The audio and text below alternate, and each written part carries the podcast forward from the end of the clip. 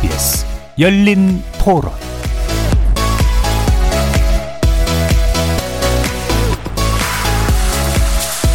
안녕하십니까. KBS 열린 토론 정준희입니다.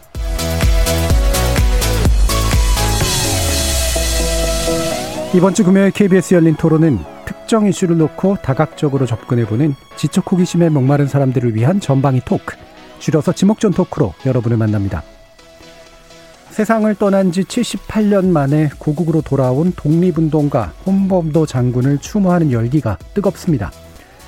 온라인에서는 홍 장군 관련 영상과 사진의 조회수가 100만 회를 넘어섰고 국립대전 현충원에 마련된 국립분향소, 국민분향소에도 많은 이들이 참배했다는데요. 지금의 대한민국이 어떻게 존재하게 됐는지 진정한 애국이 무엇인지를 되새겨보자는 움직임이 활발해지고 있는 겁니다. 전반부 제작진의, 제작진의 픽에서는 홍범도 장군의 귀환을 계기로 우리 사회 화두로 떠오른 애국에 대해 함께 이야기 나눠보겠습니다. 후반부 출연자의 픽에서는 기록형 소셜미디어 열풍에 주목해봅니다.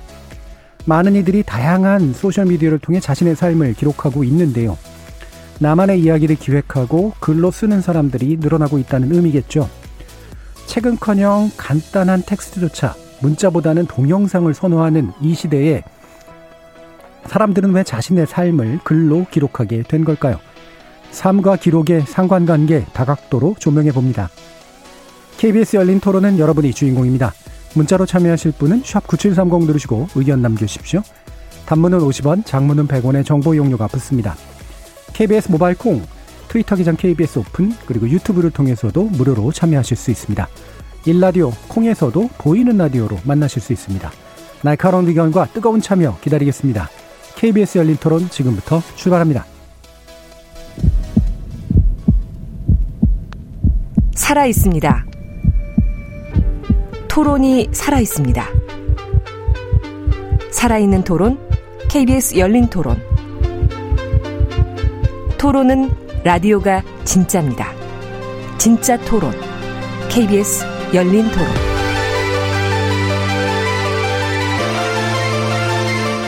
오늘 함께 해주시는 분들 소개하겠습니다.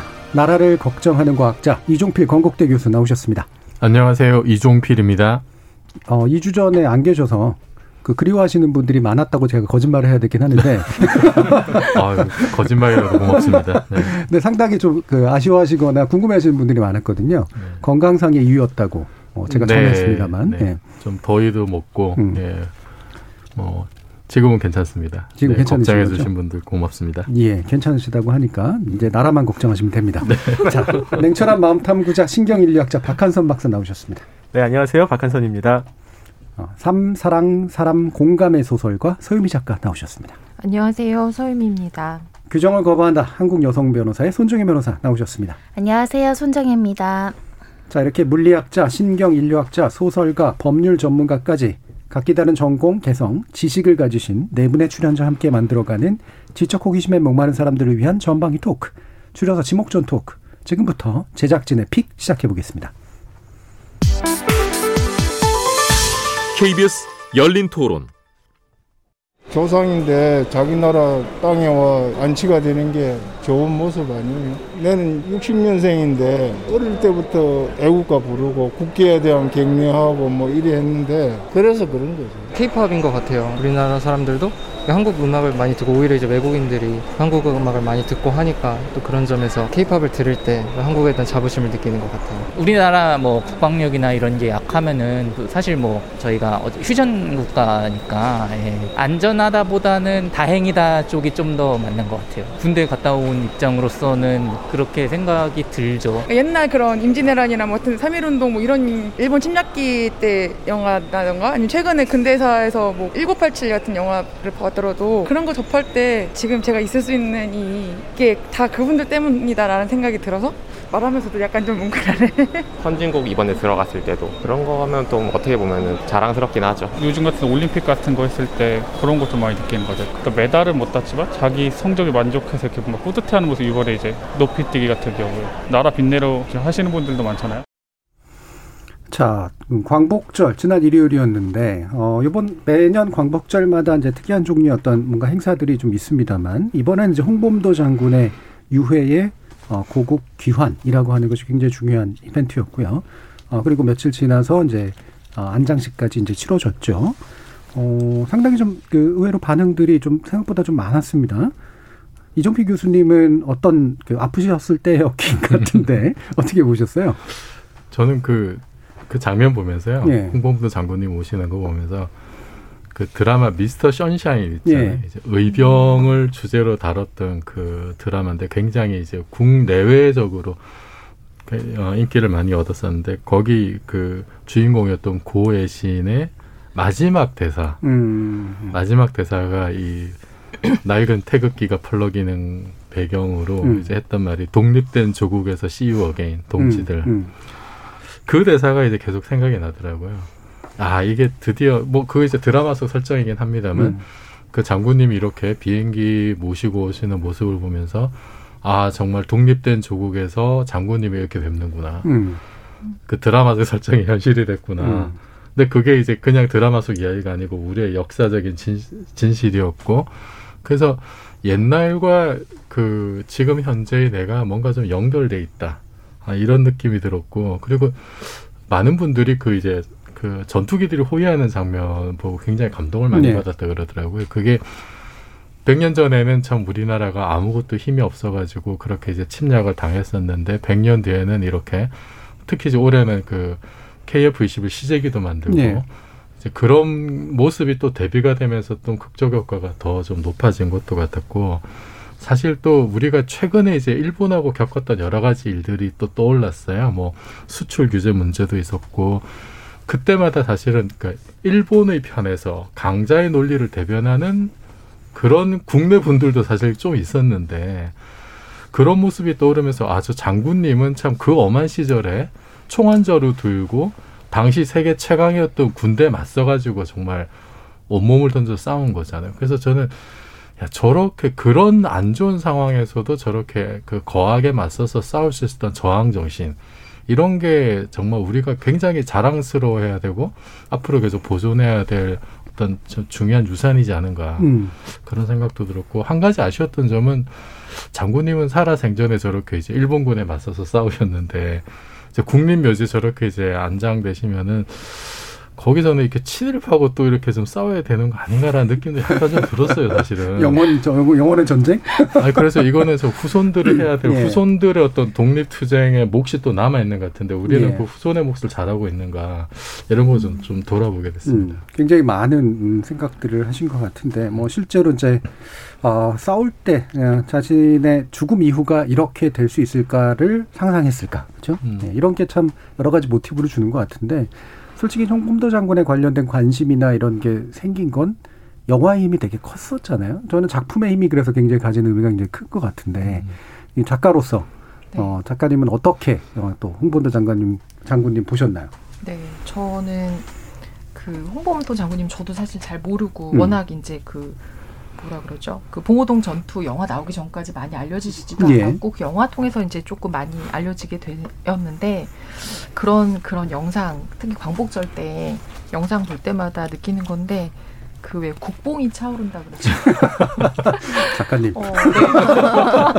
정말 그 뭐라 그럴까 그런 영상들 보면서 늘 아무것도 아니라고 생각하고 사실 다 지난 거잖아요. 예. 사람의 눈으로 보면 어쩌면 음. 이미 다 돌아가셨고 유해가 오는 거고 지금 국립묘지에 묻힌다는 건 엄청나게 사실 대단한 일임에도 불구하고 음. 사실은 또 다 지난 거다라는 생각이 드는데도 여전히 되게 가슴이 뜨거워져요. 근데 그게 왜 우리 보통 사람들의 가슴을 뜨겁게 하는가라는 생각을 해보면 우리가 다 자기 삶 속에서 되게 작은 일이 복닥복닥 하고 있다가 갑자기 확 그런 큰 일들, 큰 일을 한 사람들의 이야기를 딱 볼 때 굉장히 약간 나를 가두고 있던 되게 작은 뚜껑이 열리면서 하늘을 확 보는 느낌이라는 예. 생각이 좀 음. 들어요. 그러니까 큰 하늘 볼 때 느끼는 그 아득함, 막 눈부심 이런 느낌. 그래서 아마도 가슴이 뜨거워지지 않나. 그러니까 나라를 위해서 목숨을 건다는 게 우리 보통 사람들에게는 사실 상상하기 되게 어려운 일인데 아 보통 사람이 할 수 없는 일을 하신 분들 그리고 음. 그래서 또 우리가 여기서 살고 있구나라는 거를 좀 자기 자리를 또 다, 다시 한번 좀 되짚어 보게 돼서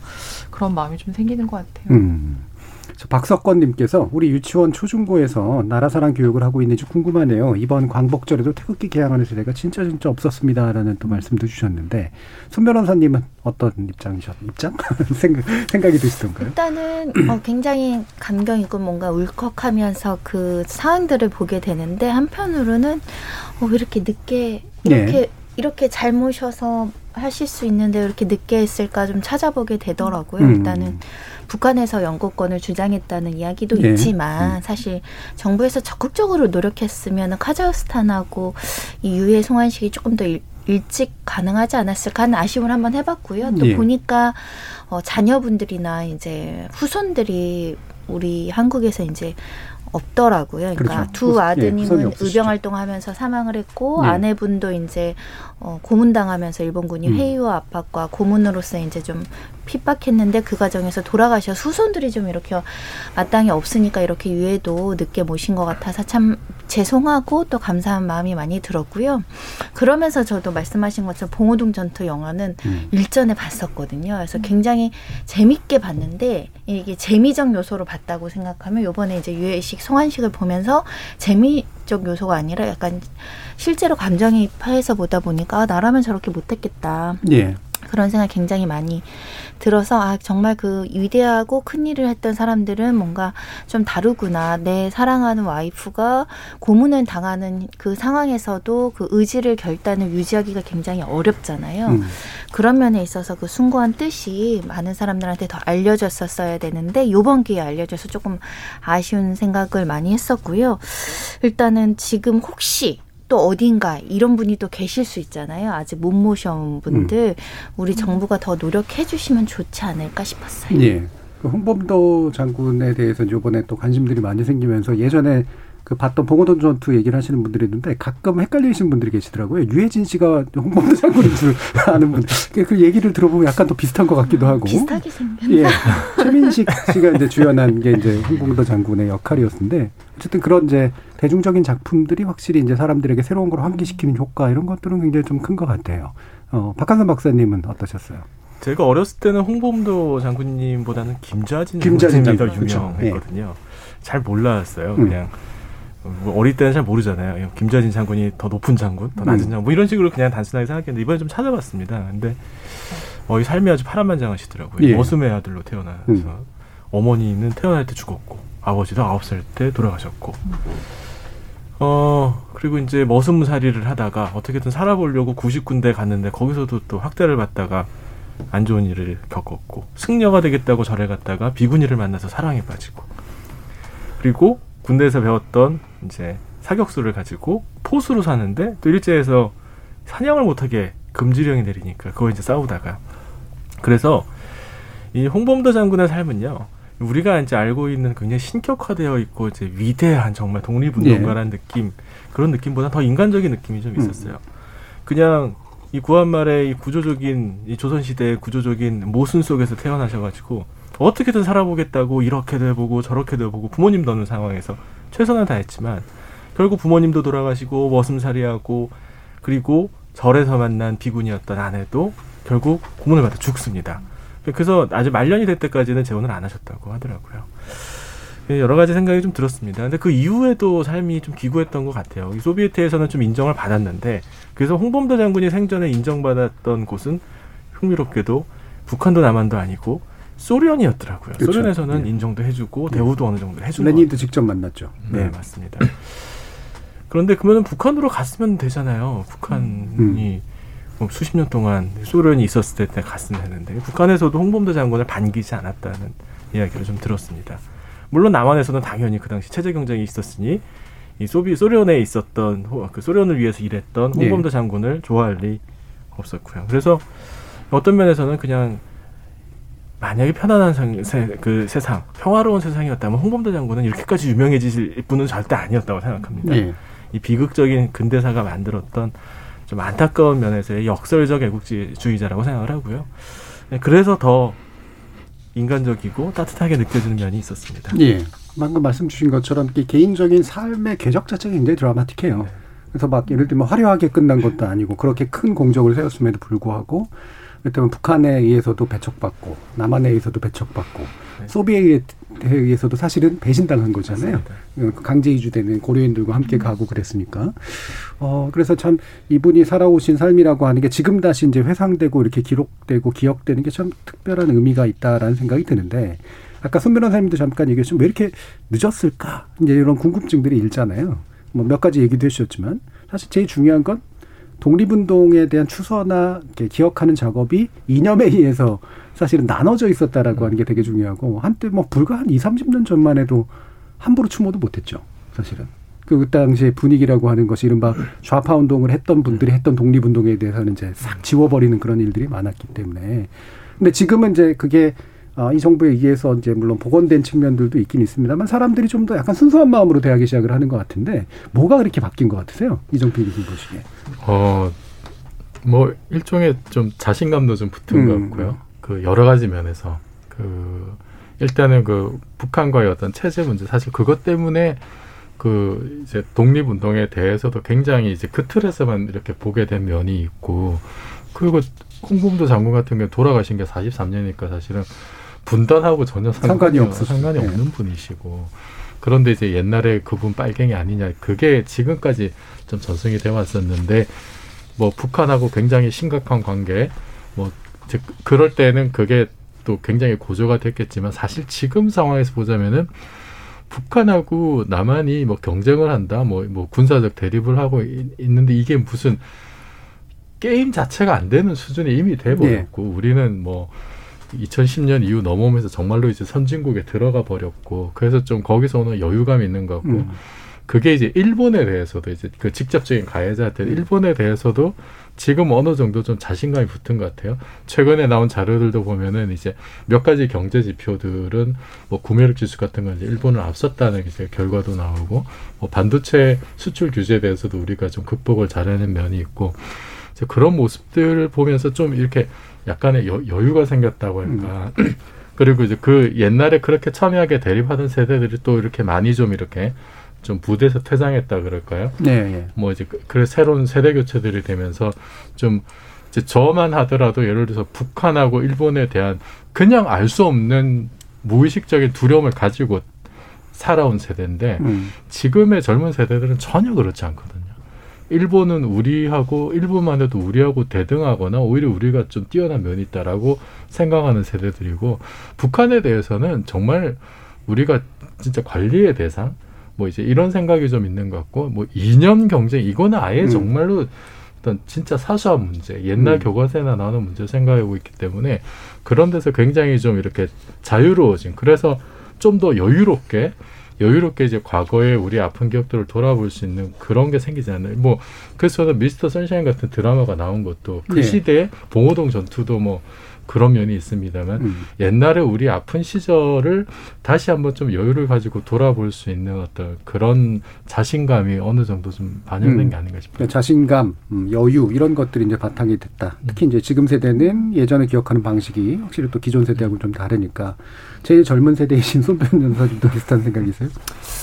일단은 제 생각인데 언론의 네. 환경 변화가 굉장히 큰 것 같고 특히 이제 문재인 정권 오면서 기억에 남는 게 중요 순간마다 독립 열사들, 음. 독립 후손 그렇죠. 분들 네. 찾아서 인사하고 절하고 보훈에 신경 써야 된다. 이분들 음. 신경 써야 된다. 또 열악한 환경에 있는 독립 후손 가족들만 언론에서 많이 보여줬던 것 같아요. 예. 그러면서 네. 젊은 세대도 아니 국가를 위해서 이렇게 희생한 분들이 상대적인 어떤 정의의 박탈감이라고 해야 될까요? 뭐 친일 후손 후손들은 이런 보도들도 많이 나오면서 특히 이제 어, 독립 후손들의 어떤 공적을 이야기할 때 그런 색깔론에 대한 경계가 좀 있는 것 같아요 언론 시에 네. 그러다 음. 보니까 자유롭게 이런 독립 후손자 분들에 대한 예우 문제라든가 독립 운동가들을 발굴해야 되고 이분들에 대해서 대우해줘야 된다라는 좀 공감대가 좀 형성되고 있는 거 아닌가 정치적인 네. 논쟁이 좀 희석화됐다라고 해야 되나요? 항상 제 기억엔 어떤 독립 운동가나 이런 굉장히 장군님들 나오면 꼭 어떤 보도에서 이분이 뭐 어떤 행적을 한 것이 꼭 따라 나왔었거든요. 그게 이제 이념주의적인 잣대로 이 사람을 또 규정을 해서 공과 가가 있으면 또 가를 부각하는 기사들이 막 따라오니까 이게 뭔가 이 사람의 본질이 흐려지고 이런 교도들을 많이 봤는데 좀 그런 지형의 변화가 있는 것 음. 같습니다. 지금 아트센터님이 우리는 강합니다. 예전에 우리가 아닙니다 라는 말씀 주셨는데 비슷한 맥락에서 의견 주신 것 같고요. 6678님께서 역사를 잊은 민족에게는 미래가 없다는 말이 있죠. 홍범도 장군님은 머나먼 이국 땅에서 얼마나 돌아오고 싶으셨을까 눈물이 납니다. 역사를 바로잡아야 합니다. 독립후손 독립운동가의 후손들은 어렵게 사는 경우가 많습니다. 이런 말씀도 주셨는데 어 이거를 애국이라고 새롭게 정의를 해야 할지 뭐 실제로 이제 그런 말을 썼죠. 이번에 이제 대통령 같은 경우도 애국이라는 말을 굉장히 자주 이제 사용을 했는데요. 사실 이제 이종필 교수님이나 제 세대 같은 경우는 강요된 애국 얘기해가지고 어 내가 잘못 배웠, 그러니까 내가 옛날에 뜨거 가슴이 뜨거웠던 애국이 잘못된 거였어. 뭐 이런 식의 약간 또 이렇게, 이렇게 정신이 한번 뒤집혔던 이제 그런 시대들을 또 살기도 했었고 이랬기 때문에 이게 참 이 말을 쓰는 게 아직도 무의식 중에 좀 주저되는 면이 좀 있어요. 어. 꺼려지죠 사실. 꺼려지죠. 네. 이게, 이게 이 안에 뭔가 좀 이상한 요소가 들어가 있지 않나 뭐 이런 생각도 좀 들고 그래서. 근데 요즘 친구들은 이제 애국이란 말 참 잘 쓰는 즐겨 쓰는 아까 국뽕이라는 표현을 쓰셨습니다만. 어, 작가님이 서희빈 작가님 보시기에 그 사실 또 애국이라는 말 비슷한 감정이 좀 있지 않으세요? 그렇죠. 예. 어 그리고 요즘 젊은 친구들은 애국을 우리처럼 이렇게 매 우리처럼 전 아니고 어, 얽매인 감정, 강요받는 예. 감정이 아니라 자기가 선택하는 어, 내가 좋아서 우리 나라가 그렇죠. 좋아서 네. 우리나라 자랑스러워서 어, BTS 있고 너무 좋은 나라, 멋진 음. 나라라고 생각을 해서 갖는 되게 자발적 애국이 많은 것 같아요. 근데 요번에 이제 저도 그 문재인 대통령님이 그 홍범도 장군 유해 이제 안장할 때 그 추모사를 읽으셨는데 거기서도 그런 얘기를 하거든요. 우리가 이제 독립운동사를 좀 제대로 밝히고 그리고 독립유공자들 후손들을 제대로 예우하는 게 우리 어떤 그 역사를 제대로 보는 것의 시작이다라고 얘기를 하고 어, 그 부분이 이제 최근에 저도 그 독립 유공자들 후손들 삶 같은 거 이제 나오는 거 보면서 사람들이 사실 어, 그런 얘기 많이 하잖아요. 무엇을 위해서 나 이렇게 나라를 위해서 왜 그럴 필요가 뭐 있어 그냥 나 네. 잘 살면 그만이었지 자손들이 이렇게 될 줄 알았겠어라고 하는 그런 얘기들을 하는 것들이 되게 많았었고 근래 되게 충격적이었던 것 중에 하나가 그 만화 그리는 어떤 분이 왜 네. 네, 친일파 음, 음. 후손의 집과 그 독립 유- 운동가 후손의 집 사진 나란히 올려놓고서 친일파 후손들이 이렇게 열심히 사는 동안 독립 운동가 후손들은 도대체 뭐 해야 한 걸까? 예. 사실 알고 보면 100년 전에도 친일파가 더 열심히 산 거 아닐까라는 막 글들을 이제 예. 올렸었단 참 독특한 말이죠. 사고를 가진 분이에요. 그렇죠. 굉장히 굉장히 재미있는 논리인데 예. 이런 것들이 하나의 정말 논리가 되고, 어, 그럴 수 있다. 그러네? 어, 그러면 안 되겠네. 우리도 그렇게 살 필요 없네라고 하는 어떤 그런 것들이 이제 번져나가는 걸 제가 보면서, 어, 이렇게 중요한 시기에 이런 선언을 좀 하시고, 그러니까 애국이란 말이, 어, 대부분의 전 세대에게 되게 좀 억압적이지만, 어, 이런 뭔가 나라 혹은 함께 네. 공동체를 위해서 뭔가 희생할 수 있는 것에 대한 개념이 희박해질 때 한 번쯤 되게 중요한 순간에 그런 이야기를 하는 게 또 집약이 될 수 있다는 생각도 좀 드는 게, 어, 저는 애국 자체는 사실 미래를 생각하는 일이라고 봐요. 음, 음. 현재를 생각하면은 우리 다 불고 다 막다 신이라고 그러겠죠. 근데 이게 현재 지금 나한테만 몰두한다면 절대로 뭔가 희생할 수 네. 없는데 나중을 생각하기 때문에 사실은 지금의 날 희생할 수 있다고 생각하거든요. 그래서 어, 지금 되게 열심히 살고 지금에만 되게 몰두돼 있는 친구들에게 사실은 되게 여러 가지의 서사 장르들 혹은 음. 되게 인생을 더 많이 산 어떤 큰 어른들의 어떤 말 이런 것들이 한번 이제 공동체를 좀 생각해 보게 하는 의미인 것 예, 같아요. 예. 애국이. 그러니까 애국이라는 개, 개념 안에 그 당장의 내 이익이라든가 내 삶 이런 문제를 넘어서서 멀리 보고 네. 그렇죠? 이게 사실 일종의 영생 개념도 들어가죠. 내가 오래 산, 내가 영화롭게 오래 사는 가장 중요한 방법이기도 하고 이제 그러니까 그런 것들이 아마 이제 그 이런 애국이라는 것에 대해서 또 새롭게 생각하는 요소들에 대한 언급도 해주셨던 것 같은데 박한선 박사님이 애국심 또는 애국적 감정 이 어떻게 좀 해석하시나요? 근데 이제 우리가 애국 얘기하면 이게 나라를 위해서 희생해야 되는 일이니까 그런 예. 사람들을 더 잘해줘야 된다. 어떻게든 보수고 예우를 해줘야 된다. 이런 얘기. 뭘 맞는 얘기예요. 그런데 애국은요 사실 기본값이에요. 우리들은 모두 자기가 속한 집단을 다른 집단보다 더 좋아합니다. 예. 그 반대인 사람이 어디 있겠어요. 가만히 놔둬도 그렇게 돼요. 근데 다만 이제 한국 사회에서 이 애국과 관련돼 있는 다양한 담론들이 조금 비틀어지게 된 이유는 이런 사람들이 가지고 있는 기본적인 애국심을 다른 목적으로 이용한 역사가 너무 오랫동안 있었어요. 예. 이 사실 조선시대 때 애국한다고 하면 누구를 위해 애국을 하는 걸까? 그럼 이 계급 사회를 오랫동안 유지하기 위해서 나 목숨을 바쳐야 되는가? 홍범도 장군도 애국 독립운동을 했지만 조선왕조가 되돌아오는 걸 기대했지는 않았을 수도 있어요. 네. 북한도 그렇고 남한도 그렇고 자신의 체제, 이데올로기 혹은 정권의 안이라든지 일부 집단의 이득을 위해서 사람들이 가지고 있는 기본적이고 순수한 애국심을 이용한 거죠. 이 도덕성 기반 이론, MFT 이론에 따르면은 다섯 가지 기본적인 도덕 정서 중에 하나가 바로 다시 내 집단에 대한 수긍입니다. 네. 애국심은 당연히 나타날 수밖에 없어요. 다만 현대 사회에서 우리가 좀 조심해야 될 거는 바로 현명한 애국인 것 같아요. 와르르 와르르 휩쓸려 가고 물려가고 이런 식의 애국이 아니라 어떻게 하는 것이 나에게 그리고 집단을 위해서 더 도움이 될 수 있는지 이 무슨 한일전 할 때 축구 경기 할 때 우리가 막 와 그냥 뭐 신나가지고 막 그냥 난리치고 막 이건 애국이 아니거든요. 그냥 감정이거든요. 이건 애국이라 좀 오해해서도 안 되고요. 또 자신은 모든 걸 다 희생하고 다 갖다 버리고 그냥 어, 이래야만 애국자가 될 수 있다. 이것도 또 정답은 아니라고 생각합니다. 예. 이게 이제 애국이라고 돼 있으니까 또이 국이 뭐냐 가지고도 이제 사실 그렇죠. 이게 공동체의 의미냐 아니면 저들의 나라의 의미냐 이거 가지고도 이제 참 어, 말들이 많고 이게 사실 아, 그러니까 애국이라는 말에 쓰였던 맥락이 일제 시대부터 또 시작해서 또 이제 독재 시기를 거치면서 또 이상하게 말씀하신 것처럼 오용되어 버렸기 때문인데 뭐 이제 뭐 예를 들면 영어의 패트리어티즘이라고 얘기할 때 또 그때 또 반드시 나라가 들어가 있는 것도 아니어서 또 이제 집단에 대한 귀속감 그렇죠 이것이 이제 굉장히 중요한 심리적 요소다라고 이제 말씀을 주셨는데 애국하시나요? 아, 제가, 저는 어떤 식으로 애국을 하고 사냐면, 일단 규칙을 지키려고 노력합니다. 예. 음, 어쨌든 공동체가 잘 굴러가기 위해서 규칙을 지켜야 되고, 일단 세금도 열심히 내려고 노력하고 음, 있고, 음. 아주 작게는 코로나19에 일단은 어, 방역 수칙 지키려고 노력하는 것도 애국이라고 생각해서 단순히 내가 막 큰 희생을 치러야 되는 거라고는 생각하지 않고요. 그냥 이제 내 개인적 욕심 이해의 가치를 좀 실현하고자 내 직업상 하려는 뭐 예를 들면 뭐 봉사활동이라든가 뭐 예를 들면 공익소송이라든가 이런 형태로 좀 사회에 기여하는 게 공동체를 위해서 나은 방향이면 이 자체도 저는 애국이라고 규정을 하고 살거든요. 왜냐하면 예. 평범한 사람들이 뭔가 굉장히 큰 대의를 위해서 할 수 있는 게 별로 없는 것 같아요. 음. 예를 들면 어, 나는 애국심이 굉장히 많아서 나는 대통령이 돼야 되고 정치를 해야 될 거야라고 선언하시는 분들도 이게 사익과 공익이 굉장히 중첩적으로 이렇게 섞여 있는 것이기 때문에 일반 서민들이 뭔가 애국하기 위해서 막 큰 어떤 행동을 할 수 없을 것 같고 주변에서 사람들에게 너무 이기적인 게 아니고 다른 다른 공통의 가치, 긍정적인 가치를 실현하는 게 애국이라고 생각을 해서 아마 젊은 사람들은 그런 것 같아. 내가 이런 거 이제 재활용 같은 거 잘하는 거, 뭐 이렇게 어, 일회용품 줄이는 거 이런 것도 애국으로 생각할 수 있는 것 같아서 사소한 거에 이런 가치를 부여할 수 있으면 좋겠다. 음. 지금 서주현님께서 자유, 평등, 생명권, 인권 등의 보편적 가치가 부당하게 침해당하는 걸 참지 못하고 적극적으로 저항하는 것을 애국이라는 좁은 말 속에 가두는 게 아닐까 의문도 드네요. 라는 말씀을 주셨는데 그렇죠. 이제 애국이라는 말을 쓰는 거는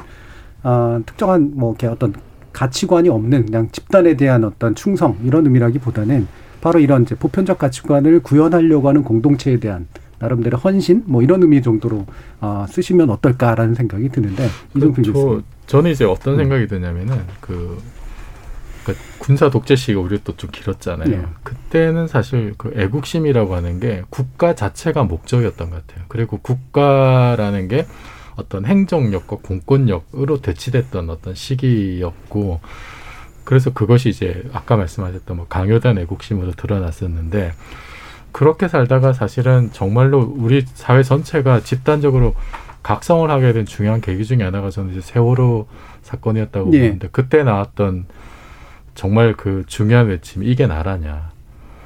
그래서 과연 국가란 무엇인가에 대해서 정말 집단적인 어떤 각성의 계기가 되지 않았는가. 음. 국가는 수단이 그 자체가 목적이 아니라 수단인 거죠. 거기 사는 사람들이 얼마나 인간다운 삶을 살게 할 것인가. 그래서 국가 자체에 대한 애국심이었던 어떤 그런 개념들이 국가는 우리 국민들의 삶을 기본적으로 보장하게 하는 어떤 수단으로서 존재해야 되고 그렇게 되면은 국가라는 거는 행정력과 공권력이 아니라 거기 살고 있는 사람들이 중심이 되는 어떤 그런 문화적인 총체라는 인식을 많이 가지게 됐고 그래서 사실은 우리가 코로나 초기에도 왜 해외에 계신 분들 전세기 보내가지고 이렇게 모셔오고 하는 거 보면서 아 이게 나라다. 그러니까 국가가 자국민을 보호하기 위해서 할 수 있는 모든 행정력을 동원한다. 그 이번에도 뭐 아프간에서도 이제 비슷한 일이 있었죠. 한 분 남은 사람을 위해서 공관은 세 명이까지 남았던 거.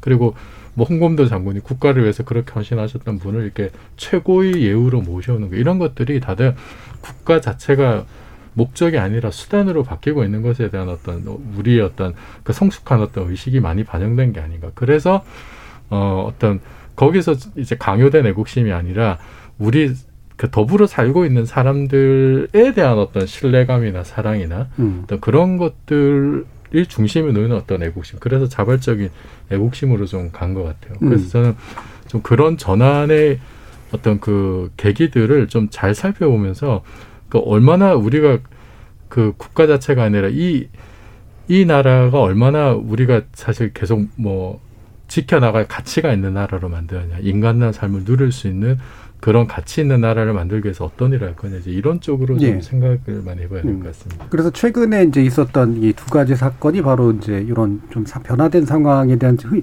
흥미로운 어떤 관찰 지점을 보여주는 것 같은데 홍범도 장군에 대해서 많은 젊은 사람들까지 굉장히 관심 가지고 있는 한 축. 그다음 애국이라는 얘기 또는 국뽕이라는 얘기들을 좀 자발적으로 얘기하고 있는 모습하고 또 한편에서 이제 과거 세대인 분이 이제 대통령 후보로 나왔는데 어, 자신의 집에서 애국가를 사절까지 완창했다를 자랑스럽게 얘기했더니 이게 지지율이 떨어지는 굉장히 중요한 어떤 계기가 됐던 거. 언뜻 보면 이제 아마 그 세대의 관점에서 언뜻 보면 이게 두 가지가 뭐가 다른 건데? 라고 생각을 할 텐데 사람들이 이걸 다르게 받아들이잖아요. 어떤 이유라고 생각하세요? 이제 애국이라고 얘기하면요, 우리가 예. 흔히 국가주의나 전체주의, 뭐 집단주의하고 조금 혼동할 때가 가끔 있어요. 예. 그러니까 나를 희생해서 전체를 위해서 음. 사는 게 그게 애국이다. 이거 아니거든요. 그리고 또 영웅주의에 빠지는 경우가 있습니다. 이 독립운동을 하려면 뭔가 홍범도 장군처럼 정말 약간 초인적인 행동을 해야지 되는 것처럼 그것도 아닙니다. 이제 애국은요, 애국심의 기본은 결국 내 집단 선호고 내 집단 선호의 가장 기본은 결국 친족, 가족에 대한 사랑입니다. 그래서 독립운동가의 사람들 이렇게 좀 보면요, 대부분 가족을 참 사랑합니다. 아내도 사랑하고 그리고 더 들어가면 자신도 참 사랑합니다. 음. 다만 이제 뭐 일제 강점기라든지 어려운 상황에서 그럴 수 없었던 거죠. 예. 이, 어, 일제 그 저기 일본군하고 싸웠던 외화하고 싸웠던 이 이순신 장군의 난중일기 보면 가족에 대한 얘기가 참 많습니다. 가족을 늘 생각하고 신경 썼지 가족 다 내팽개치고 나라를 위해서 사신 분들 분명히 아니거든요. 그 이제 아까 뭐 애국가 완창이다 뭐 국계에 대한 경례다 이런 얘기 좀 하셨는데 저는 그럴 수 있다고 생각해요. 그또 어떤 사람들은 그게 또 좋다고 생각할 수도 있을 것 같고 실제로 미국에서도 아침에 초등학생들 아침마다 국기에 대한 경, 충성하거든요. 예, 우리나라만 이제 하는 건 아니죠. 다만 중요한 건 그걸 목적이 뭐냐에 따라 다르다고 생각합니다. 그 미국에서 미국의 영광을 위해서 애국하고 너를 희생해라라고 얘기하는 얘기는 전 못 들어봤어요. 미국이 지향하는 가치를 지키기 위해서 노력하자. 그게 바로 그 가치를 실현할 때 개인의 자유 그리고 가족의 행복이 있기 때문에 그걸 요구하는 거거든요. 에, 현 이제 그 요즘 젊은 세대가 느끼고 있는 이러한 좀 이해되지 않는 이런 그런 모순적인 행동의 핵심에는 그게 있는 것 같습니다. 애국하고 싶어 합니다. 왜? 나와 가족의 행복을 위해서, 나의 미래를 위해서 애국하고 싶은 거예요.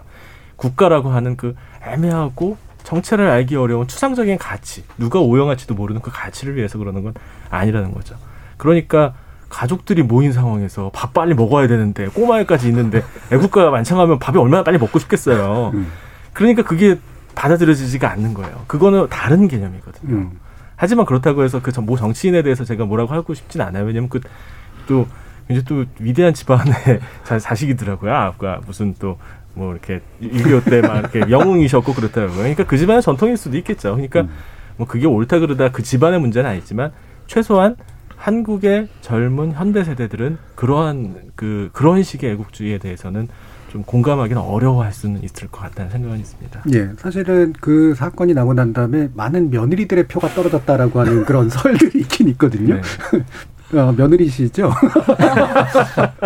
나중에 보니까 그막 저런 집 시집 가고 싶지 않다. 그 음. 며느리분들이 또 입장 발표했잖아요. 예. 우리는 좋아서 하는 거다 자발적이다. 근데 저도 되게 재미있었던 게 이게 강제냐 자발이냐를 네, 떠나서 가족 모임 안에 국가와 국기가 들어온다는 것이 너무 놀라웠어요. 다 음. 너무 이렇게 막 그 딱딱하게. 음, 근데 어 아름답게 느껴지진 않았어요. 근데 네, 근데 밥도 차리고 국회 대한 맹세도 하고 너무 아름답지 않다는 생각은 했는데 예전에 애국은 진짜 국가 체제 유지를 위한 게 되게 많았던 것 같아요. 내가 이렇게 해서 이 체제가 무너지지 않게 한다든가 뭐 20단에 뭔가를 지켜야 한다든가 이게 되게 많았는데 요즘은 정말 그 아까 우리 손 변호사님 말씀하신 것처럼 자기 자리에서 양심을 지키면서 양심에 따라서 어, 내가 이 공동체의 어떤 그 정해진 선을 넘지 않고 무너뜨리지 않는 선에서 열심히 사는 것, 음, 그게 되게 중요하다는 생각이 들고요. 저의 가장 큰 애국은 뭐였냐면 저는 사실 한국을 되게 좋아하거든요. 음. 모두가 헬조선이게 모두가 이민을 가고 싶다고 할 때도 사실 저는 여기가 제일 나은 것 같은 거예요. 다른 나라를 별로 안 가보고 잘 모르기도 하지만 예. 그래서 저는 그냥 내가 있는 공간과 내가 속해 있는 집단을 그냥 편하다 여기 좋다라고 생각하는 정도도 사실 굉장히 공동체에 대한 음. 애국의 마음 음, 여기 괜찮다 우리 함께 좋다 어, 여기가 무너지지 않았으면 좋겠고 이대로 가면서 조금만 더 좋아지면 좋겠어 이 정도의 마음이 되게 좋은 것 같아요 음. 네, 되게 작가답지 않게 말씀을 굉장히 솔직한 느낌이 들었어요. 네. 아니 며느리들 아니 그그 분들은 정말 가족 간의 화합과 그 음. 일체감이 굉장히 똘똘 뭉쳐가지고 그 집안에선 그 문제가 안 생길 것 같아 우리 하기 싫어요라는 목소리 안날 예. 것 같은데 그러니까 우리가 애국을 좋아하지만 강요된 애국에 대한 경계가 있잖아요 전체가 뭘 꼭 해야 되나 꼭 제가 항상 평균을 내면 열 명 중에 한두 명이 싫어할 거거든요 왜 음. 다 같은 생활을 하기 어렵잖아요 가족이라도 한두 명은 속으로 싫어했을 수도 있는데 아버님들이 너무 강요하는 거 아니야 요게 이제 일반적인 정서다 보니까 반발감이 있었던 것 같고 그렇다고 옳고 그르다의 문제는 아니고 또 그 할아버님이 이제 군인이시니까 군인 집안에 가면은 저도 군인 친구들 봤더니 각탁 잡혀 있더라고요. 그러니까 그런 걸로 저는 해석이 돼서 이게 강요된 애국은 아니다 이렇게 생각이 들었는데 그건 그 집안의 특수한 사정이고 우리 집에 제가 시집 갔는데 시댁에서 사절 부르라 그러면 저 2절 반 정도, 3절 반 정도는 이제 립싱크를 해야 됐어요.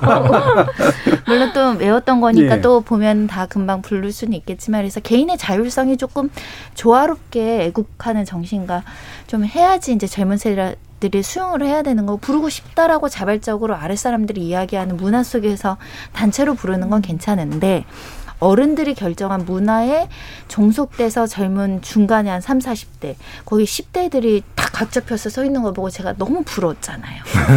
아, 저기 한 일주일만 우리 아들들 보내고 싶다. 그래서 가정교육 굉장히 잘 돼 있는 것 같기도 해가지고 여러 네. 감정이, 양가 감정이 들었는데, 음. 그러니까 애국심은 정말 예민한 소재라서 누구한테 강요하면 바로 반, 그, 설사 그게 좋아 보여. 또 반발 네. 힘이 생기는 것 같아요. 예, 손 변호사님 말씀 들어보니까 청학동 보내실 것 같아요.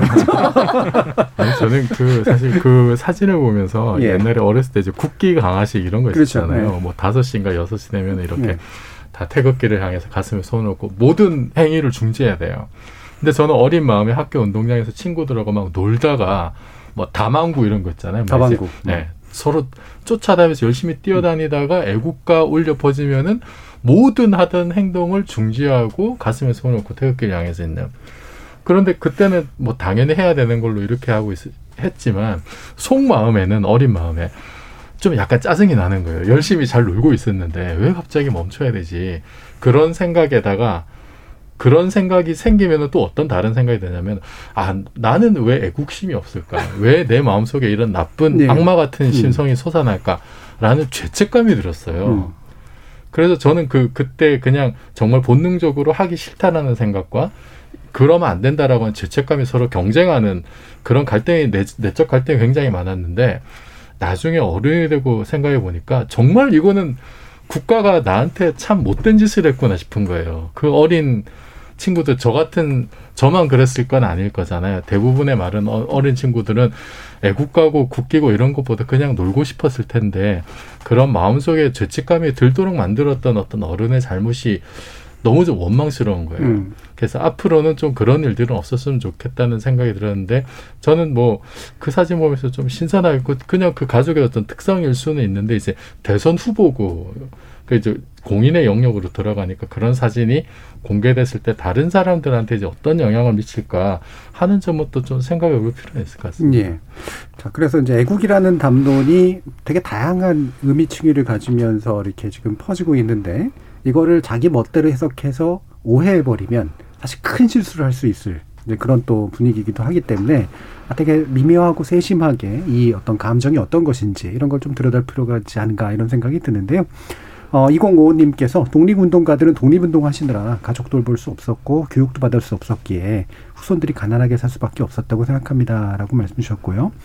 김정환님은 최근 아프가니스탄 사탕 보면, 아, 상황 보면 애국 왜 해야 되는지 알 수 있습니다. 라는 말씀 주셨고 서지현님이 오늘 토론 철학적인 논의까지 하니까 좋네요. 020919님 좋은 방송, 좋은 패널들의 새로운 생각 얻고 있습니다. 감사합니다. 라는 표현도 해주셨습니다.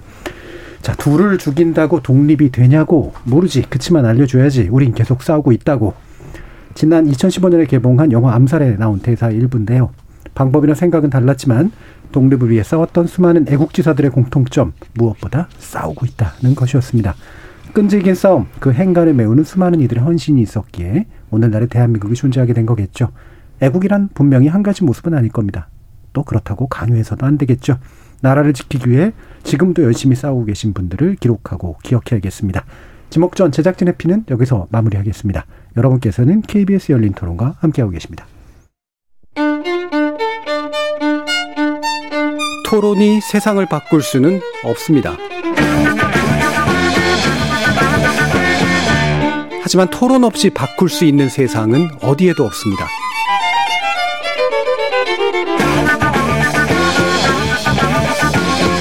세상의 선한 변화를 갈망하는 당신. 정답이 아니라 질문의 힘을 믿는 당신. 우리 KBS 열린 토론에서 만납시다.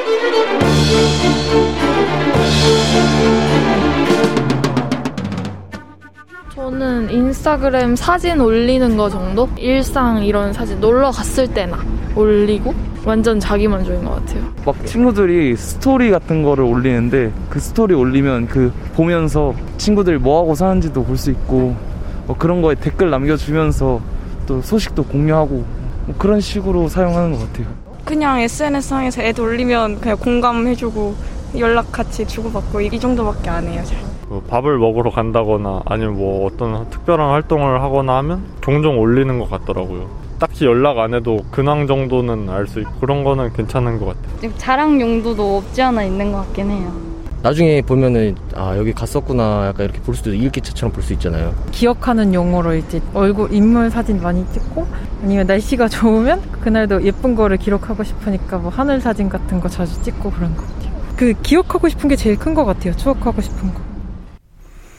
지적 호기심에 목마른 사람들을 위한 전방위 토크. 신경인류학자 박한선 박사, 물리학자이신 이종필 건국대 상호교양대 교수, 소설가 서유미 작가, 손중희 변호사 이렇게 네 분과 함께하고 있는데요.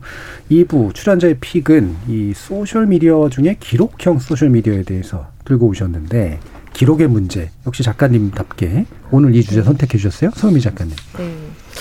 몇 년 전부터 이제 책 읽는 사람은 되게 많이 줄었는데 책 내고 싶어 하는 사람 되게 많아졌다라는 네. 얘기가 있었고 실제로 책의 종류나 종수도 되게 많이 늘었어요. 음. 특히 에세이류 같은 게 굉장히 많이 늘었거든요. 어, 그런데 어, 뉴스에서도 이제 최근에 블로그 어, 그러니까 지금 나온 뭐 인스타그램이나 뭐 트위터나 이렇게 짧은 글을 올리는 장르뿐이 아니라 블로그나 그 브런치 같은 이용자가 되게 이제 급증했다고 해요. 그래서 네이버 블로그를 이용하는 그 이용자 중에서 2030 세대 비율이 60.8%래요. 예. 근데 어, 4050 세대는 31.4%. 이제 카카오 브런치도 어, 그 젊은 친구들이 구성비 중에서 54.39%를 차지한다고 해요. 그래서 매 이제 브런치에서는 또 브런치 북 그 출판 프로젝트 해가지고 매년 책이 또 나오거든요. 그러면서 어, 젊은 세대들이 이제 그 기록형 소셜 미디어에 막 열광을 하고 있는데 우리 생각에는 어 젊은 친구들은 글을 잘 안 쓸 것 같은데 네. 왜 이렇게 열광할까? 뭘 남기고 싶을까? 음, 기성세대 입장에서 이제 밀레니얼 세대랑 되게 소통하기 어렵다라고 무슨 생각하는지 잘 모르겠다라고 하는데 어, 뭐 나이의 문제도 있지만 인간 자체가 왜 사실은 종이 혹은 뭐책뭐 이런 것들은 사라지고 있지만 그럼에도 불구하고 왜 계속 기록하기를 원할까? 이런 얘기 좀 같이 나눠보고 싶었어요. 예. 이것도 되게 좀 여러 가지 층위가 있는 것 같아요. 음, 기록이라고 하는 게 사적인 기록도 있고 사실은 보여주기 위한 기록도 네. 있잖아요. 그러면 이런 브런치를 하시는 분들 같은 게 사적인 기록보다는 뭔가 보여주고 싶어 하는 욕망이 음. 굉장히 클 것 같은데 인스타그램 같은 경우도 사실 보여주고 싶은 욕망이 크고 페이스북은 그런 면도 있고 아닌 면도 있고 되게 좀 이렇게 미디어마다도 약간씩 차이점들이 좀 있기도 해서 일단 기록한다는 의미가 뭘까? 그다음에 이걸 사적으로 내지 공적으로 읽히고 싶어하는 건 또 뭘까? 요런 게 이제 좀 음, 오늘 이야기에 좀 중요한 주제가 아닐까 싶은데 어 기록이라고 해야 될지 아니면 읽히고 싶어서 쓰는 글이라고 해야 될지 그 차이가 이종필 교수님 있으세요? 그 많이 섞여 있는 예, 것도 예, 같고, 예. 음, 근데 이제 저 같은 경우는 이제 제가 그 교양과학 책을 처음 낸 게 이제 30대 때 처음 냈는데 그 책을 낸 이유가 뭐냐면 제가 이제 전공이 입자 물리학이다 보니까 그때 당시에 이제 그 유럽에 있는 LHC라고 대형 강입자 충돌기라고 하는 이제 인류가 만든 엄청난 그 사상 최대 규모의 과학 설비가 있습니다. 그게 왜 만드는 거냐. 음. 그 이제 외신을 타고 뉴스가 들어오니까 그걸 저한테 물어보는 사람들이 많았어요. 예. 이제 그 제 전공이니까. 예. 그래서 그 비슷한 질문을 계속 받는데 제가 똑같은 얘기를 반복을 해야 되는 거예요. 그게 너무 싫은 거예요. 그래서 아 이거 같은 얘기를 계속 힘들게 반복하느니 이걸 글로 음. 남겨서 기록으로 남겨서 이걸 그냥 보여주면 일단 이거 읽어봐. 음. 그러면 제가 너무 편해질 것 같은 거예요. 그렇죠. 돈도 벌리고. 돈을 많이 벌지 못했습니다. 예. 그래서 정말로 이 그 기록 문화의 어떤 일차적인 어떤 네. 목적, 뭐 구텐베르크가 성경을 많이 찍었던 어떤 그런 목적과 비슷한 그 정말로 기록에 충실한 거죠. 예, 저는 이제 그 목적이 사실 좀 컸었어요. 음. 예. 그러면 이종필 교수님은 기록하는 욕망이 강한 것 같으세요? 이게 그냥 기록 욕망도 있고 아까 얘기했던 표현 욕망도 있는 거잖아요. 네. 그두 가지가 다 같이 있는 것 같아서 어느 쪽이 좀 더 강한 것 같으세요? 그게 사실은 그좀 장르마다 다른 것 같아요. 음. 예. 교양과학서 같은 경우에는 그 정말 기록 자체 의미가 있는 거고 음. 과학이 원래 과학이 그렇게 발전을 해온 거고 과학이라는 학문 자체가 사실 일단은 데이터가 있어야 되고요. 그럼 데이터가 기록으로 남아야 이게 데이터로서 의미가 있잖아요. 다른 사람들이 보고 또 재현을 해야 되니까 그것을 분석하고 무언가 계산을 한다라든지 뭐 공식을 쓴다는 것도 다 마찬가지예요. 음. 그래서 정말로 과학 활동에 충실한 어떤 그 활, 활동을 한다는 것 자체가 기록 본연의 어떤 그 의미가 있어요. 그래서 예. 제가 이제 교양과학 책이나 그 과학과 관련된 칼럼을 쓰거나 할 때는 저 오로지 기록을 위한 음. 그러니까 제가 드러나기 사실 부담스러워요 그런 때는 나 나는 드러나지 않고 과학적인 내용이 객관적으로 드러나기 위해서 이제 심혈을 기울이는데 그거 말고 제가 이제 취미로 하는 시사평론이나 네. 이런 글을 쓸 때면 그때는 이제 저를 많이 드러내려고 하죠. 음. 이런 목소리도 있다. 세상에는 이제 그 다른 얘기, 그 저의 목소리를 대변해주지 않는 음. 저와 생각이 비슷하지 않은 목소리들만 나오는데 세상에는 네. 이런 목소리도 있다라는 걸 좀 더 강력하게 얘기를 하고 싶을 때가 있어요. 음. 그때는 나를 어떻게 하면 더 잘 드러낼까라는 고민을 많이 하게 되죠. 그래서 음. 그게 사실은 저 같은 경우는 좀 많이 갈려 있습니다. 예. 지금 사실 여기 계시는 분들은 음, 굳이 소셜 미디어를 쓰지 않아도 발언의 기회가 좀 더 많으신 편이고 책을 출간하신 경력도 있고 그다음에 출판사로 접근하실 수 있는 가능성도 더 높으신 분들이에요. 그러니까 학력적 배경이라든가 뭐 직업적 배경이라든가. 근데 지금 이제 오늘 이야기가 되는 부분들은 사실 그렇지 않은 사람들이 이제 뭔가 미디어를 통해서 뭔가를 해보고 싶은 거잖아요. 그렇죠? 이게 이제 아마 또 이- 여러분들이 뭐 젊었을 때는 이런 일을 겪었을지 모르지만 그때 소셜 미디어가 없었다고 하더라도 어, 다른 방식으로 이제 요즘 세대들을 또 이런 식의 모습들을 나타내는 거 어떤 생각들이 드는가 그래서 자신의 관점에서 한번 또 이러저런 얘기들을 나눠보고 싶은데 어떻게 손 변호사님은 어떻게 보여지세요 이런 게? 저는 SNS를 사실 기록용으로 많이 하는 편인 것 같아요. 왜냐면 네. 이렇게 표현하고자 했다면은 어느 순간 친구가 천 명 넘고 이천 명 모으면 너무 부담스러워 자꾸 탈퇴하거나 비공개로 바꾸거나 친구 공개로 바꾸게 되는 경향들이 있어서 좀 기록하고 싶다 이런 본능에 대해서 한번 생각해 본 적이 있는데 기억에는 항상 가- 박사님 계시지만 오류도 있고 망각도 음. 있고 상실되는 기억도 있고 예전에 좋은 기억이었는데 그 사람과 관계가 안 좋아지면 나쁜 기억이 될 수도 있고 그러니까 기억은 불안정한데 어느 날 제가 이제 페이북 페이스북 같은 건 3년 전, 5년 전 사진 막 알려주잖아요. 어느 날 딱 보고 어머 우리 애들한테 이런 얼굴이 있었구나. 그러니까 음. 내가 완전 잊어버렸던 그 과거를 회상시켜 주는데 제가 되게 놀랬던 기억이 있어요. 그래서 막 옛날에는 삭제했는데 요즘은 삭제 안 하고 예. 숨김 보관 기능이 있거든요. 그래서 난 그런 용도로 많이 쓰고 있는데 근데 젊은 세대들은 이렇게 표현 그 또 굉장히 막 표현 많이 하시는 분들을 봤어요. 근데 저는 그게 우리 애들도 그런데 어렸을 때 텔레비전에 내가 나왔으면 막 그런 노, 동요가 있었잖아요.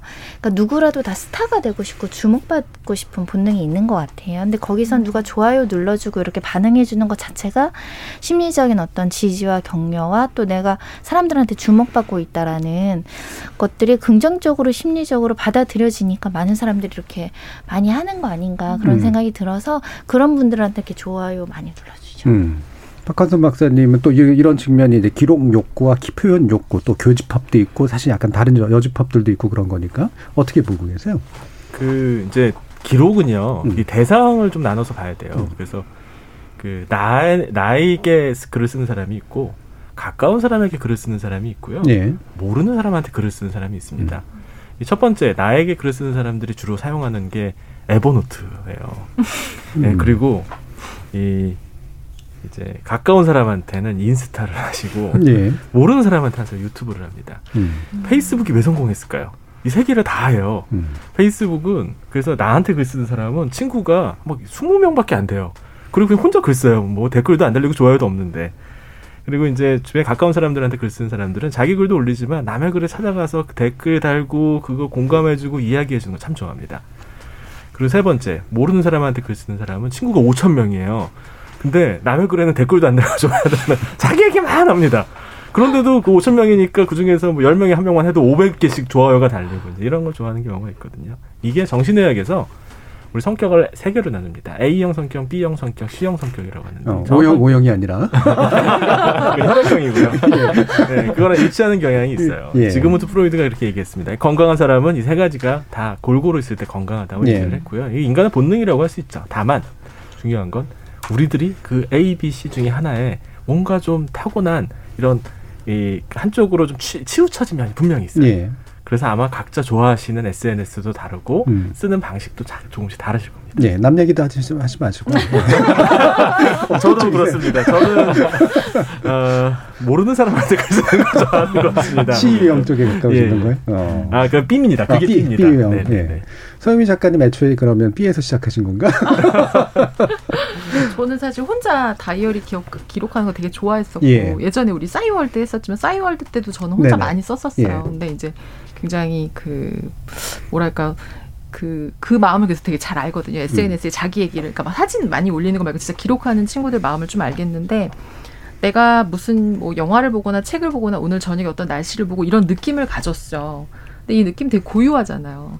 근데 내가 그 느낌이라는 걸 누군가 말하거나 혹은 말하지 않거나 아무튼 이 말이라는 건 사라지거든요. 근데 이걸 기록하는 순간은 잡아둘 수 있기 때문에 인간한테 이제 기록은 되게 본능적인 거죠. 근데 내가 이 느낌을 썼을 때 이 느낌은 분명히 쓰는 순간 모르는 사람도 있고 아는 사람도 있는데 그 느낌을 아는 누군가와 나누는 공감이 되게 소중하고 그런 것들 때문에 아마 이제 약간은 사적인 기록들을 사람들이 하는 것 같아요. 근데 저는 일단은 제가 작가가 되고 나서는 저한테는 사적인 기록은 그러니까 상당히 많이 사라진 셈이죠. 네. 왜냐하면 제가 느끼는 것들이 저하고 되게 밀접한 관련이 있는 건 에세이 형태로 출간이 되고 음, 제가 하고 싶은 얘기를 제 얘기가 아닌 제가 만든 인물이나 사건이나 배경으로 했을 땐 소설의 형태가 되기 음. 때문에 이제 저한테 사적인 기록은 사실 많이 사라졌는데 그래도 저는 여전히 다이어리에 제 얘기를 쓰거든요. 음. 제가 소설이나 에세이로 쓰지 않는 얘기들을 물론 유명해지면 다 불태울 거예요.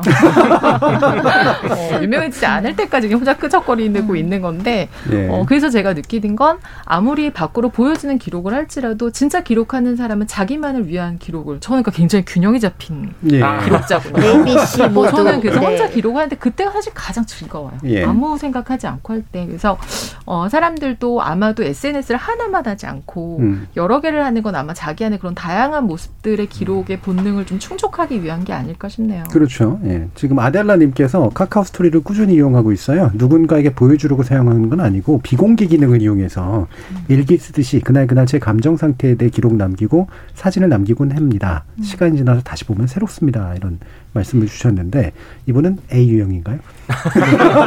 부진하신 점이 있습니다.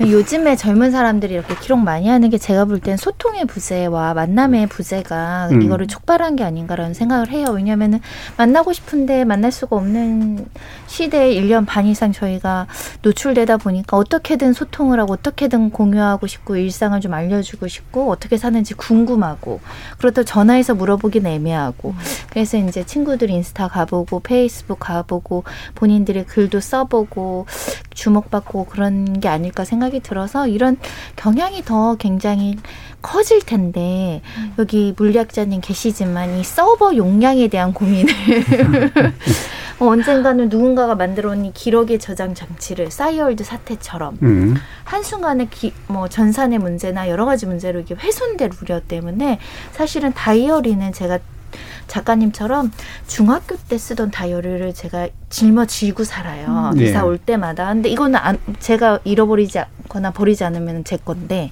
전산에 기록하는 거에 대한 불안감도 좀 있죠. 음. 그거는 뭐 이제 다양하게 백업을 많이 해두시면 분산 처리를 하죠. 네, 네. 상관이 없고 저는 그런 느낌이 들어요. 사실 그 이렇게 뭐 개인 미디어, 1인 미디어 시대라는 말이 나온 게 벌써 한 15년, 20년 가까이 된 것 같고 그리고 그런 미디어 그 개인적인 기록을 할 수 있는 그런 미디어가 발전해 온 게 보면 사실 블로그가 처음이었거든요. 오히려 그렇죠. 블로그가 처음이었고 그게 한참 활성화되다가 2000년대 초반 전후였던 걸로 제가 기억을 하는데 저도 뭐 좀좀 했었고 그러다가 이게 이제 스마트폰이 등장하면서 좀 약간 기울고 SNS가 그때 이제 한참 이렇게 기세를 떨쳤는데 그게 지금 한 15년 가까이 이렇게 지금 이어져 오고 있는데 그래서 저는 어떤 느낌이 드냐면은 SNS는 이게 말하자면은 real time 실시간으로 세상과 연결되는 거잖아요. 그래서 그게 주는 장점이 있는데 반면에 이제 거기서 오는 어떤 피로감과 스트레스도 크거든요, 사실은.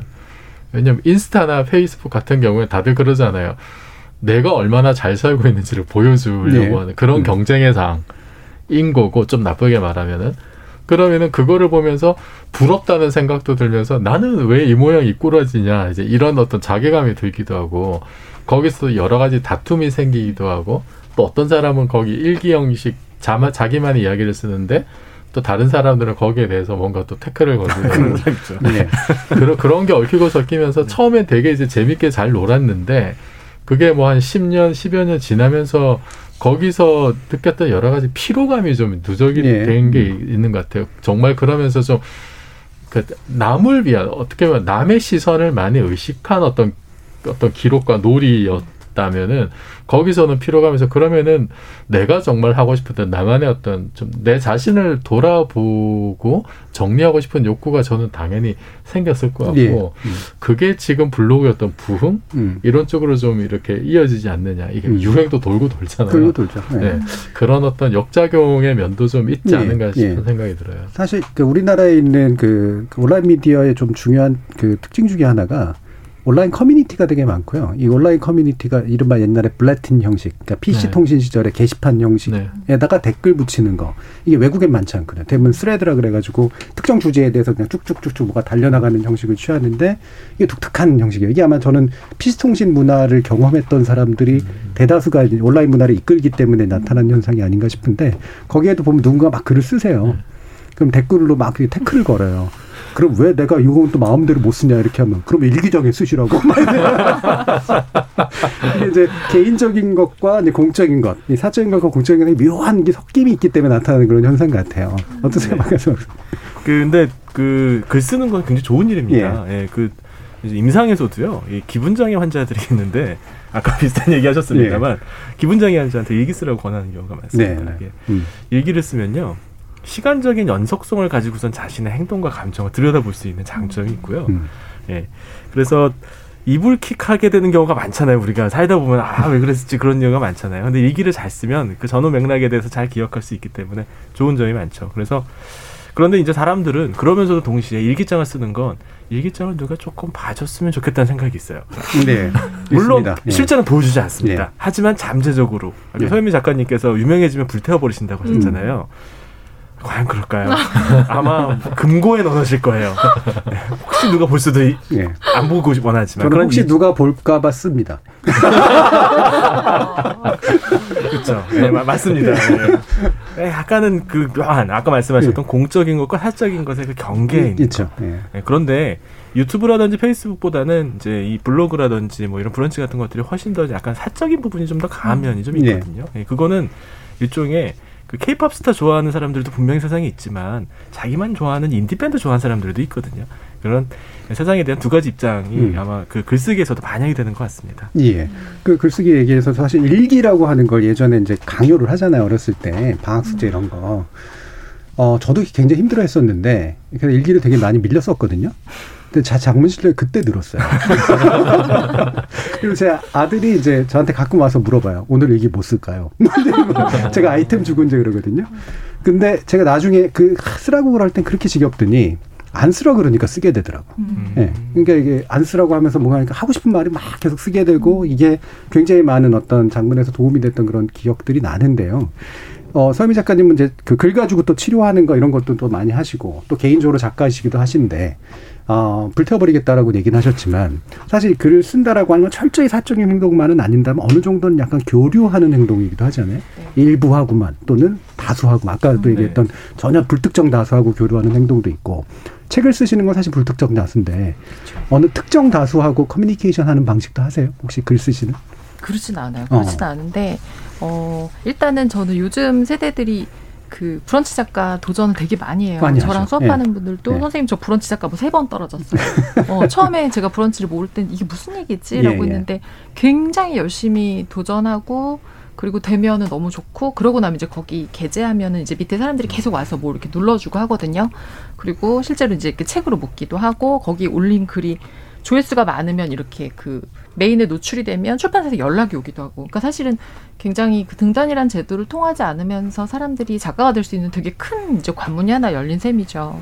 그러면서 제가 이제 들어가서 우리 저하고 같이 공부하는 친구들이 많이 한다고 하니까 제가 들어가서 보면 정말로 어, 밖으로 보여줄 수 있는 에세이의 형태와 개인적으로 쓰는 일기의 형태 정말 중간에 딱 놓인 예. 남에게 아주 부끄럽지 않지만 굉장히 내밀한 기록을 쓴 게 되게 많더라고요. 근데 그걸 보면서 저는 그게 되게 무슨 느낌이었냐면 이제 아까 불특정 다수도 얘기하셨지만 자기 마음속에 누군가 어떤 그 수신자를 가지고 그렇죠. 쓰는 편지 같다는 생각을 되게 많이 네. 했어요. 그게 정말 그 사람 안에 딱 녹을 수도 있지만 나 아까 제가 말씀드렸던 나와 비슷한 생각을 하거나 이런 느낌을 아는 누구. 음. 음, 그래서 되게 연서의 느낌이 있어요. 네. 글을 쓴다는 거는 아마도 근원적으로 그런 것 같아요. 근데 그게 그 연서 내가 이 말을 꼭 전하고 싶은 상대가 어, 나일 때 혹은 내가 되게 특정한 누구 나에게 상처를 주거나 이런 사람일 때 사실 저는 좀 치유가 일어난다고 예, 보여져요. 예. 불특정한 사람일 때보다 내가 예를 들면 엄마와 사이가 안 좋아서 엄마에게 하고 싶은 말인데 엄마를 음. 보고는 도저히 할 수 없을 때 그런데 그걸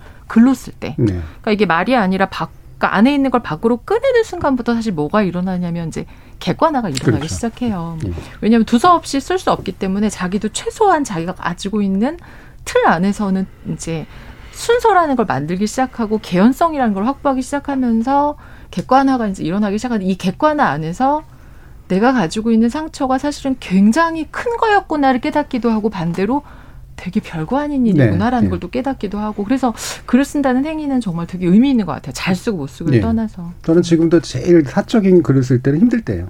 음. 예, 힘들 때는 그때는 또 반드시 이걸로 씁니다. 어. 예, 타이프로 안 쓰고 네, 네. 육신으로 뭔가를 해야지 되게 육체적인 행동을 통해서 뭔가를 해야지 이게 어. 하다 보면 슉 하고 해결이 되는 이런 게 되게 있거든요. 그런 치유 효과 이런 건 참 큰데 예전에도 보면 이제 그런 약간 그런 것도 있었잖아요. 그 지금의 익명 게시판의 효과일 텐데 예전에 보면 꽈방이나 이런데 방명록. 그렇죠. 이렇게 뭔가 이렇게 네. 노트 하나 집어넣고 보면. 그렇죠. 익명적으로 쓰지만 다 알아. 그리고 누가 볼지 알고 써. 막. 보라고 쓰죠, 보라고. 나 이렇게 빡쳤어. 이게 보라고 쓰죠. 네. 그런 게 되게 재미난 그런 커뮤니케이션 방식이잖아요. 그런 거 많이 경험하셨죠, 이정 교수님. 그 저 저도 네. 이제 지금 기억나는 게 학과 꽈방이라고 해서 거기 가면 이렇게 잡기장이 있어가지고 네. 거기 뭐 기명으로 쓰는 사람도 있고 그렇죠. 무기명으로 쓰는 사람도 것도 있고 그거를 쭉 이렇게 보면은 아 그 우리 커뮤니티에 누가 어떤 고민을 하고 네. 있고 뭐, 어, 뭐 어떤 게 좋았고 생활상들이 다 드러나고 뭐 거기다가 좀 공개적으로 언제 같이 술 먹으러 가자 이런 이런 음. 어떤 그 메신저 기능도 했었고 저도 그 잡기장이 다 차면은 이제 그럼 자발적으로 새 노트를 또 어. 또 사오고요 기부하죠, 사람들이 저도 또. 이렇게 네. 몇권 사놓고 했었는데 그런 기능들이 지금은 이제 SNS 그러니까 모바일 시대로 많이 이제 옮겨진 것 같아요. 예. 근데 그 다들 말씀하셨지만 정말 글쓰기가 이게 그 글을 쓰면은 제 자기 생각이 정리가 되거든요. 그게 예를 들어서 어떤 전문적인 저는 이제 과학 관련된 글을 많이 쓰지만 과학 관련된 지식이 이렇게 막 뒤죽박죽 저 같은 경우도 뒤죽박죽 섞여 있는 경우들이 많은데 글을 쓰기 시작하면 그게 글을 쓰는 과정에서 정리가 돼요. 네. 정리가 되고 그리고 정말로 좋은 게 뭐냐면은 내가 무엇을 모르는지가 딱 드러나요. 음. 그래서 뭐 어떤 주제로 공부할 때도 가장 좋은 게 글을 쓰는 게 공부하는데 가장 좋은 방법이에요. 음. 근데 그게 이제 저도 개인적으로 느낀 게 어떤 특정 지식에 대해서만 그런 게 아니라 나의 어떤 그 심, 심상? 어떤 감정에 대해서도 그 비슷한 효과가 나더라고요. 네. 내 이런 복잡한 감정의 근원이 어떤 것인지 이게 정말 뭐 객관에서 보신다고 했는데 이거를 정말로 좀 약간 타자된 시선으로 한 번 더 들여다보게 되고 그 과정에서 이게 감정이 정리가 되더라고요. 네. 그래서 좀 많은 친구들이 이렇게 좀 짧은 텍스트에만 익숙해졌었는데 블로그나 이런 걸 통해서 좀 긴 글에 긴 호흡의 글을 계속 도전하고 이런 거는 좀 굉장히 바람직한 일인 것 같습니다. 음. 치유의 힘 어떻게 생각하세요? 어, 저는 그 정확도를 높여주는데 아주 음. 톡톡하게 해서 이제 변호사니까 상담들 오시는데 이거 써오라고 말씀드려요. 육하 음. 원칙에 우린 육하 원칙이 되게 예, 중요하다. 음. 아 변호사님 그냥 듣고 그거를 재판부에 전달하면 안 되냐고 반복적인 질문을 많이 받죠. 안 돼요. 한번 써오세요. 음. 왜냐하면 말씀하신 것처럼 그러면서 객관화하고 예. 내 상황을 왜곡해서 전달하지 않고 또 구두로 한번 들고 써온 걸 비교해보면 많이 달라요.